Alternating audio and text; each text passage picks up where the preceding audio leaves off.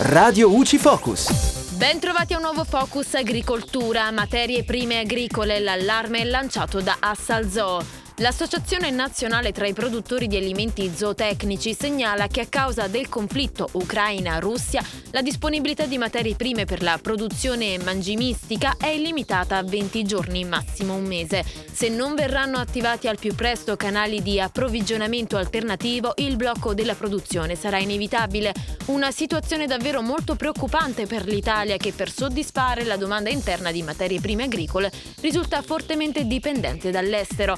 Un eventuale blocco comporterebbe di conseguenza la necessità di abbattimento degli animali presenti nelle stalle e il crollo delle produzioni alimentari di origine animale come carni bovine, suine e avicole, latte, burro e formaggi, uova e pesce. Assalzò chiede pertanto l'adozione di misure urgenti per gestire l'emergenza e di mettere in atto un piano immediato di incentivi per favorire la coltivazione di ulteriori superfici a mais.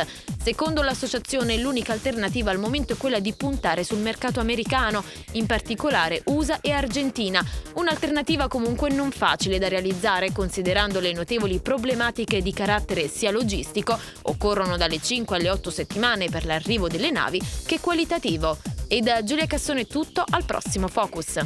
Radio UCI.